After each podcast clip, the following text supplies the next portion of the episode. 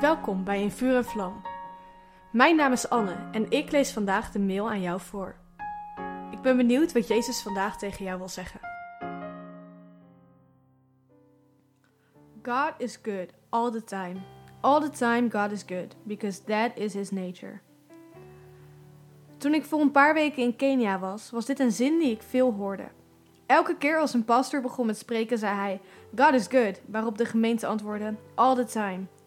Daarop zei de pastor weer: All the time. En als laatst zei de gemeente dan: God is good, because that is his nature. Dit is een zin die ik mijn eigen heb gemaakt.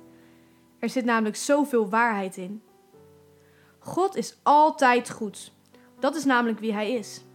God doet niet alleen goed, maar hij is goed. God heeft geen last van een chagrijnige bui.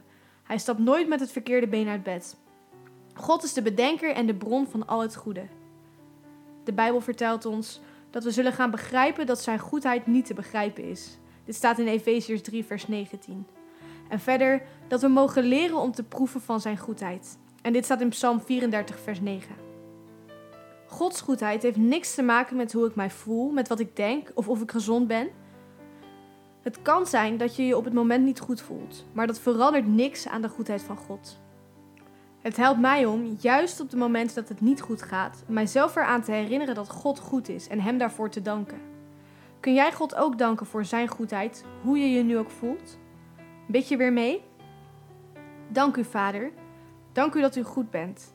Dank u wel dat u altijd beter bent dan ik kan bedenken. Wilt u mij steeds meer laten zien hoe goed u bent? In Jezus' naam.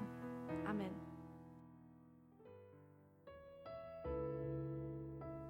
Wat leuk dat je hebt geluisterd naar In Vuur en Vlam. Heeft de tekst je geholpen om God beter te leren kennen? Deel In Vuur en Vlam dan met je vrienden. Meld ze aan op streef.nl slash in vuur en vlam.